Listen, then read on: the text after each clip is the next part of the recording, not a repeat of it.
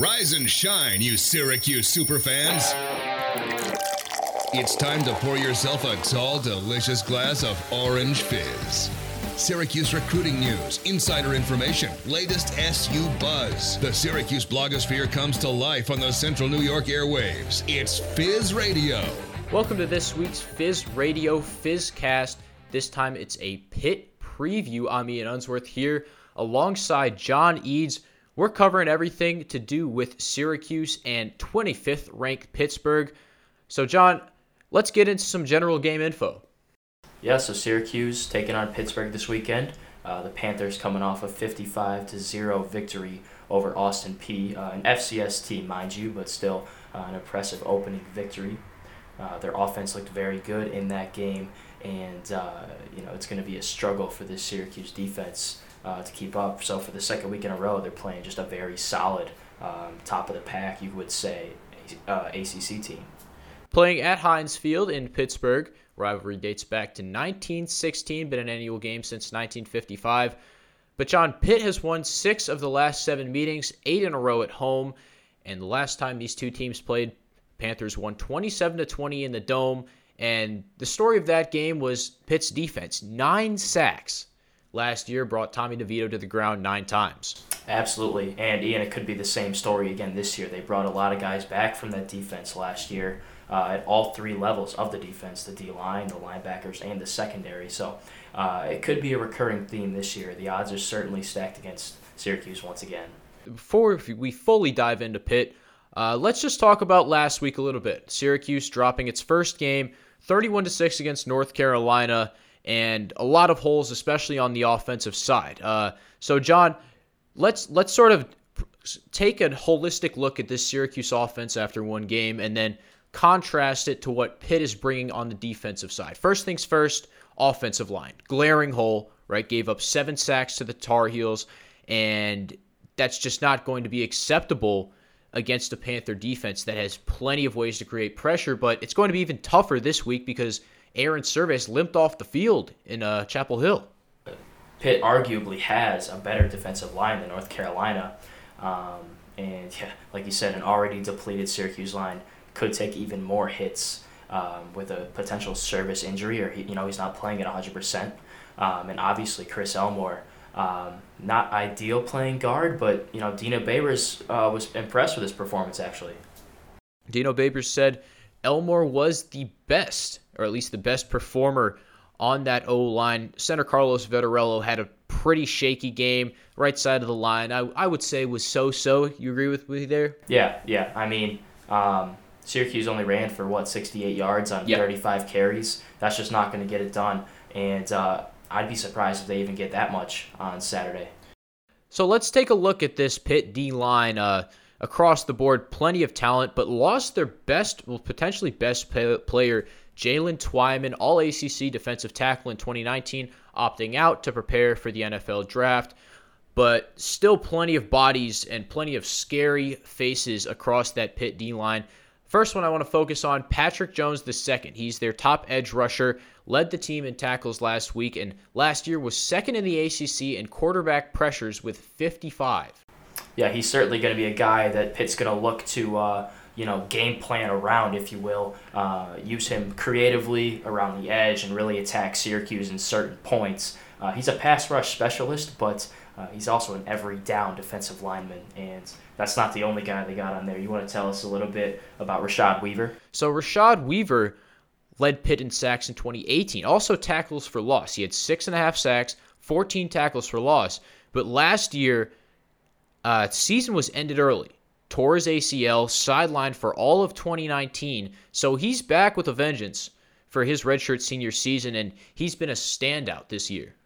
Absolutely. And uh, the standouts for Pitt don't end on the D line. I think we should well, we'll transition here to the other levels. That linebacker, they got a returning starter, a guy by the name of Chase Pine, who Pat Narduzzi believes can be a, a freaking really good NFL linebacker. He said, "quote unquote," and you know we would be remiss not to mention the safety tandem that the Panthers have. Safety tandem Paris Ford who was amazing last week against Austin Peay. Shot through the line multiple times for tackles for loss, had a pick as well, and Damar Hamlin.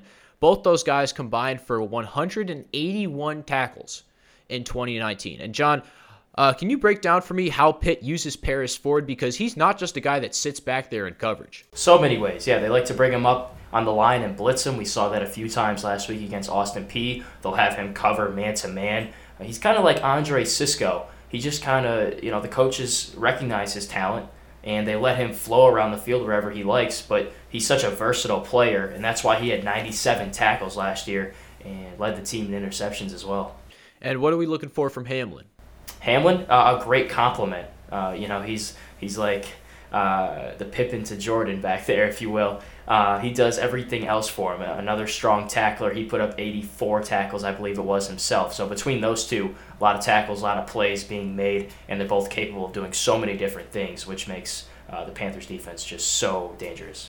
And John and I both know how great of a coordinator Pat Narduzzi is.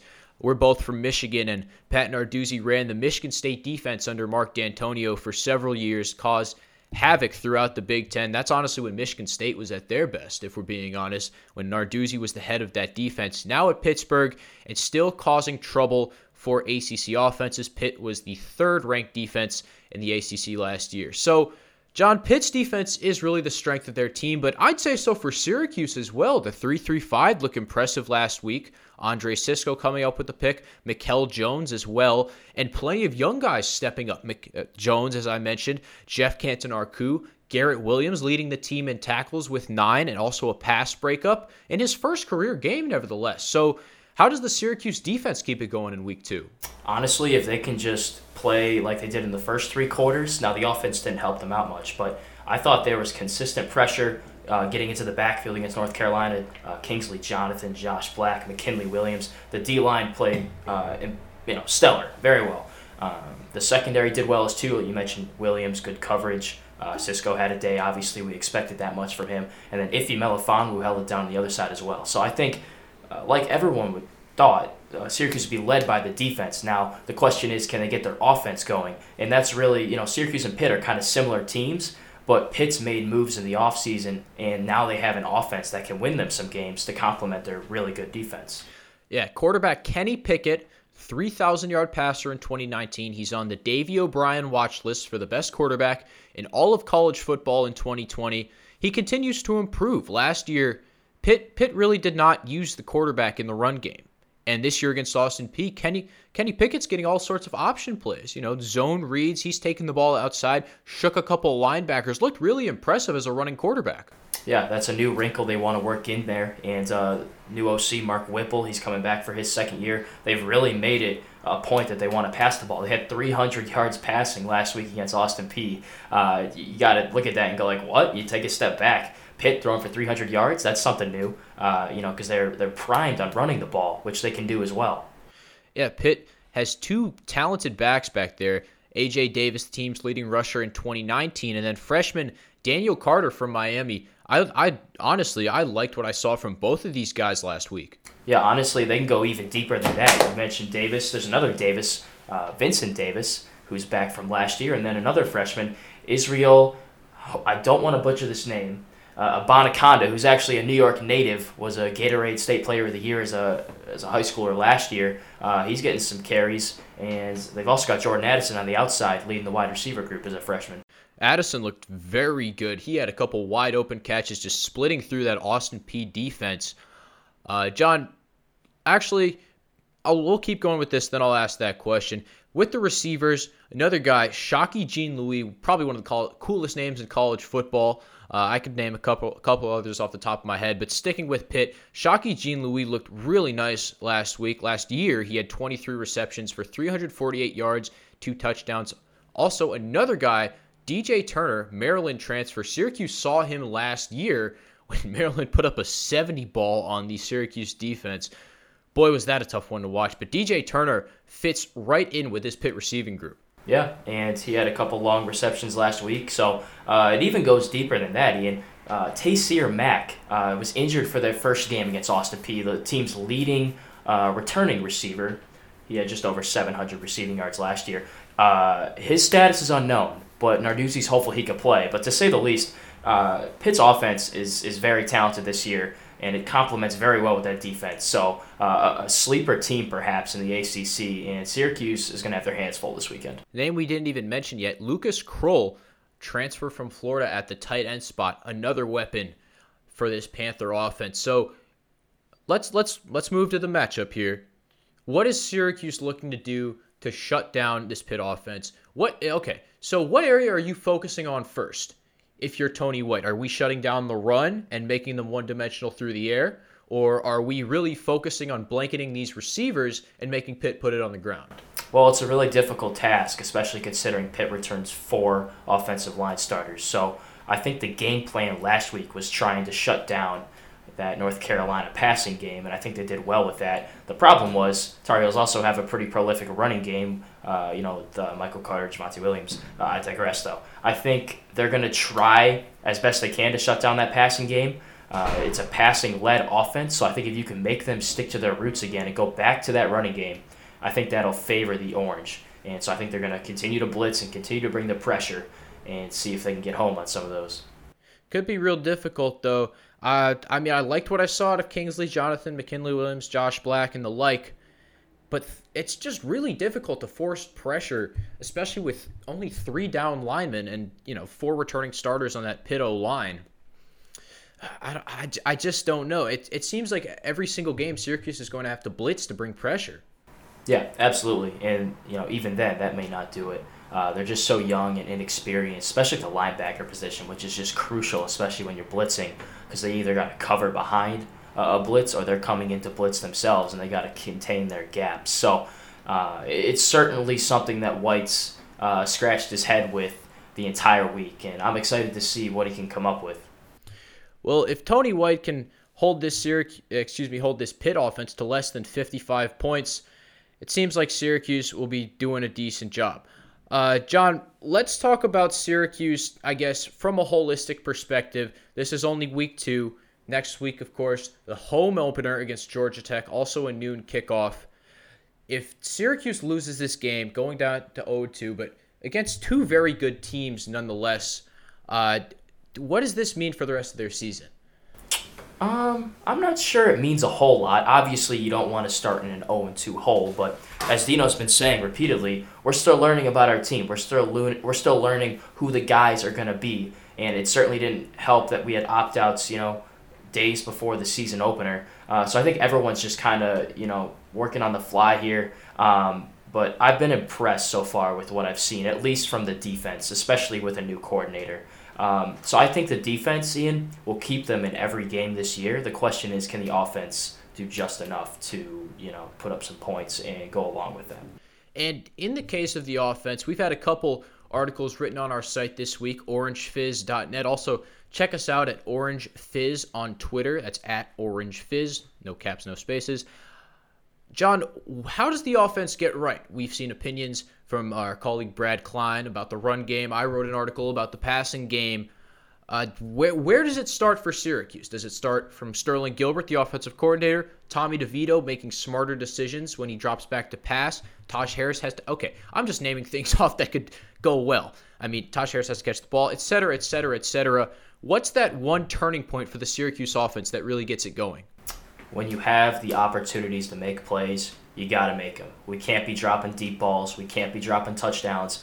It's going to be a struggle. There's no, there's not one thing I can point to right now. Um, the run game just is, is a non-factor right now. It's been Tommy DeVito scrambling.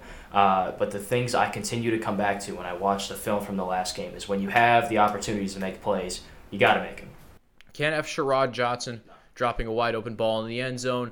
Can't have a blindside block or whatever the heck that was on Drew Tuizama getting a touchdown, uh, a punt return for a touchdown called back.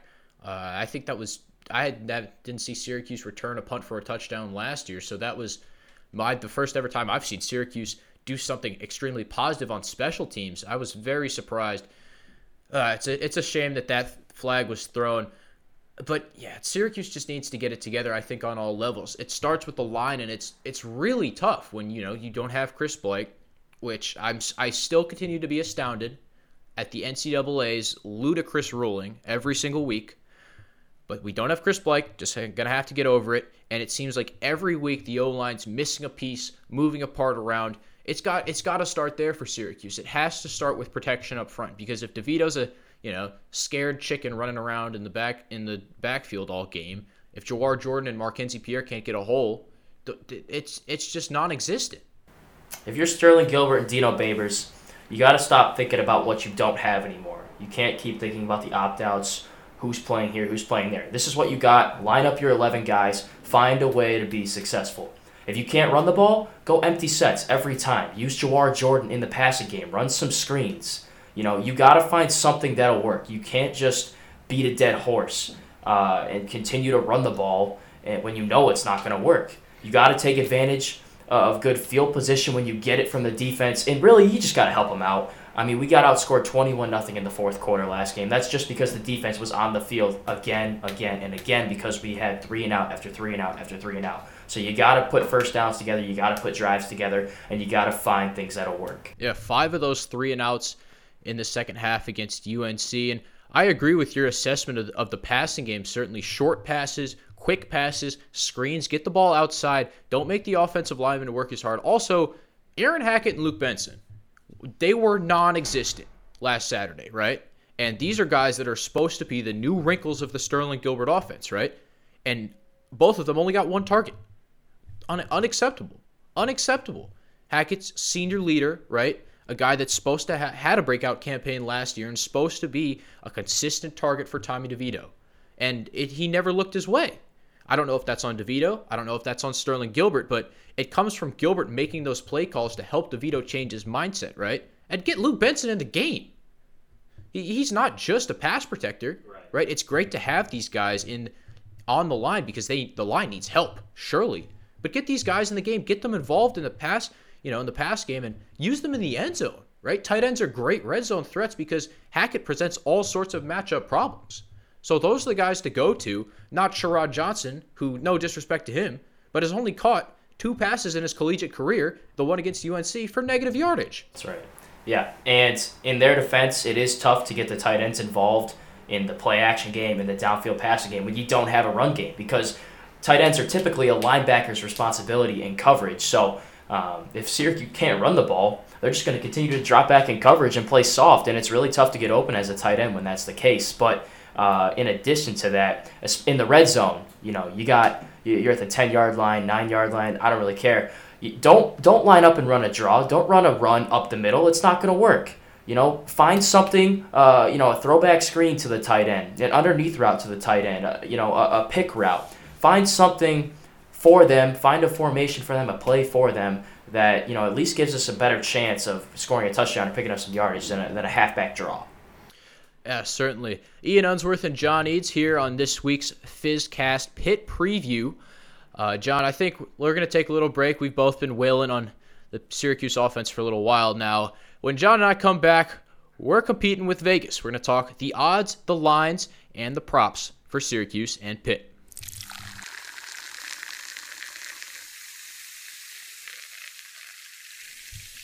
Back here on the Fizzcast Pitt Preview, Ian Unsworth and John Eads here with you. So, John, let's talk the odds. So, the spread for Pitt and Syracuse is Pitt favored by 21 and a half. Uh, it was 22 and a half a couple days ago, but it's just dropped down a point. Uh, some predicted scores 37 to 7, 17 Pitt on OddsShark. Uh, so what are, what are we thinking about this spread? It's a, it's another large one. Uh, North Carolina just barely covered last Saturday. Uh, I I thought Syracuse was gonna hit that hit that spread, but you know sometimes you win, sometimes you lose. So what what are we thinking about Pitt? uh, 21 and a half. I don't know. I think it's a little inflated, but when we started talking about Pitt, it just seems like there's no weaknesses for them on offense or defense. Um, so really, it comes down to do you think they're better than North Carolina on paper? And I think they are. So, you know, after, after talking about this a little bit, I think it's just a little bit too big. I think maybe 18, 18 and a half, 19, that range would be a little bit, uh, a little bit better. But um, it's certainly one that uh, will challenge some betters for sure.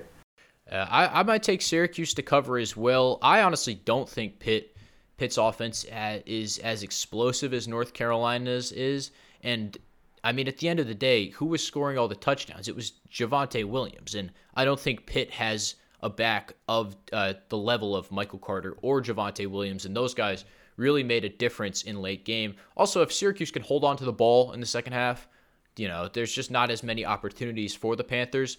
So I'm taking Syracuse to cover that 21 and a half point spread as well. Uh, the over under is 50 and a half.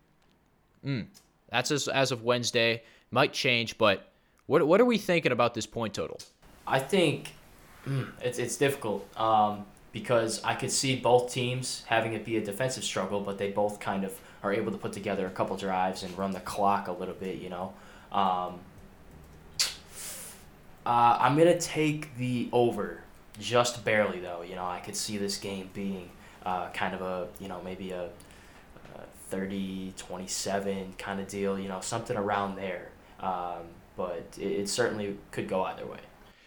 Ooh, this is a really tough over because I don't know if Pitt's going to score 30 points. I'm going to be completely honest. I don't know if Pitt will score 30 points, but I don't think Syracuse is even going to get in the, into the 20s, if we're being completely honest. So I'm going to take the under. I'm a very cautious under, but I'm going to take the under just because there's no way the Syracuse offense can be as bad as it was last week, right? But they're playing an amazing defense. So the improvements that Syracuse made over this past week will be negated by you know the just excellence of the Pitt D line and you know rest and back seven. And for and for Pitt, and they now have a game where they can look at Syracuse's defense and scout them. You know, North Carolina didn't have that because we had a new coordinator, a new system. So maybe they find some holes and some things that they can expose Syracuse on this week after having a week to look at game film you know, and make adjustments for a game plan. That's that's a really good point, John. But I'm I'm sticking with my gut here. I'm taking the under. Uh, so a lot of websites also like Syracuse to cover, but maybe lose 30 to 10, something like that. Uh, that's just another another note we have in here. So let's let's move to some props. We didn't really go looking for any, but we made up a couple of our own. Uh, so John, I think this is your your first prop. Taj Harris over under 100 receiving yards. Give me your answer first. Hmm. Ooh, this is a tough one. I, I really want to say over just because I'd like to see Harris have a have a big week, especially since he got targeted 15 times. I'm not sure if that's going to change at all. And you know what? Why not? I'm sticking with it. Taj Harris is going to get over 100 receiving yards this week. Pitt gave up a couple deep passes last week to Austin Peay. You know, that you shouldn't be doing that. Austin Peay. is not an amazing offense by any means. So if Taj Harris can get open deep down the field, you know, why not? Tommy DeVito threw a couple nice deep balls that just weren't completed. So this week, you know, work out the kinks. I, th- I think Harris hits on this one. Okay, I think Pitt's gonna game plan to shut him down with the with the safeties helping on overhang, but that's gonna allow other guys to step up. So I think Anthony Queeley is gonna be the downfield uh, threat for Syracuse. He got open a few times last game, but DeVito couldn't make the throws. So um, I don't think he's going to hit 100, and I think that's a good thing because that means Syracuse will be spreading the ball around to uh, you know a plethora of guys. I that, that certainly isn't a bad thing to get more guys involved in the passing game. But second prop we have here, moving to the run game, is Syracuse going to record 50 rushing yards? Yes or no? It's not sack adjusted. Um, I think they will. I think DeVito's going to get a bulk of that yardage. I think his scrambling ability is going to be a huge factor once again this week and potentially a chain mover. Um, but I also think, you know, last game, it wasn't all that bad. Syracuse had some holes, and Jawhar Jordan and Markenzie Pierre got through them, but they just didn't make smart decisions getting into the second level. So I think there will be a couple uh, solid runs next week as well. So I think we'll hit the over on that. Yeah, if anyone can find this the, a bet on an actual this bet on an actual site, dude, hammer the over. Like 50 rushing yards, some running backs can get that in the first quarter, and that's literally you know one or two big runs. There you have it. This should be an easy one to cover because let's just look at it holistically, right?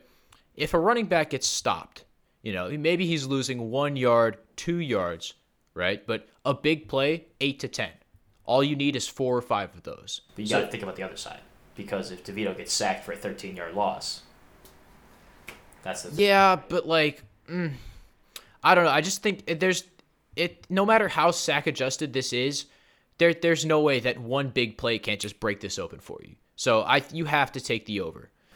again, Austin Peay only one rushing yard last week, so something to think about going forward. But the, yeah, this is certainly a tough one. We're both taking the over though, so we're cautiously optimistic.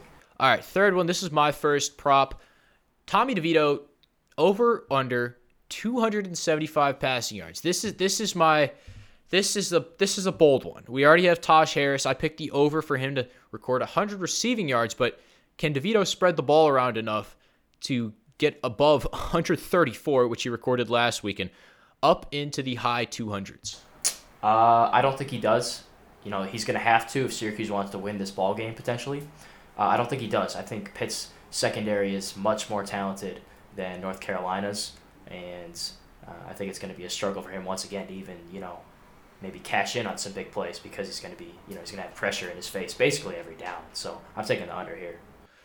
Uh man, I mean, I'm so confident that Taj Harris is going to reel in a big play or two, but yeah, at the same time, I can't see DeVito really throwing to anybody else. I think the trend continues from last week. I'm not sure how many adjustments Dino Babers and company can actually make with, you know, such a a rotating cast of characters on the offensive line. So, yeah, I think Harris will get 100, but other than him, nobody's going to really have much success in the receiving core. And yeah, DeVito, I'd say maybe he goes for 210, 215, but I don't think he gets up into the high 200. So I'm taking the under there.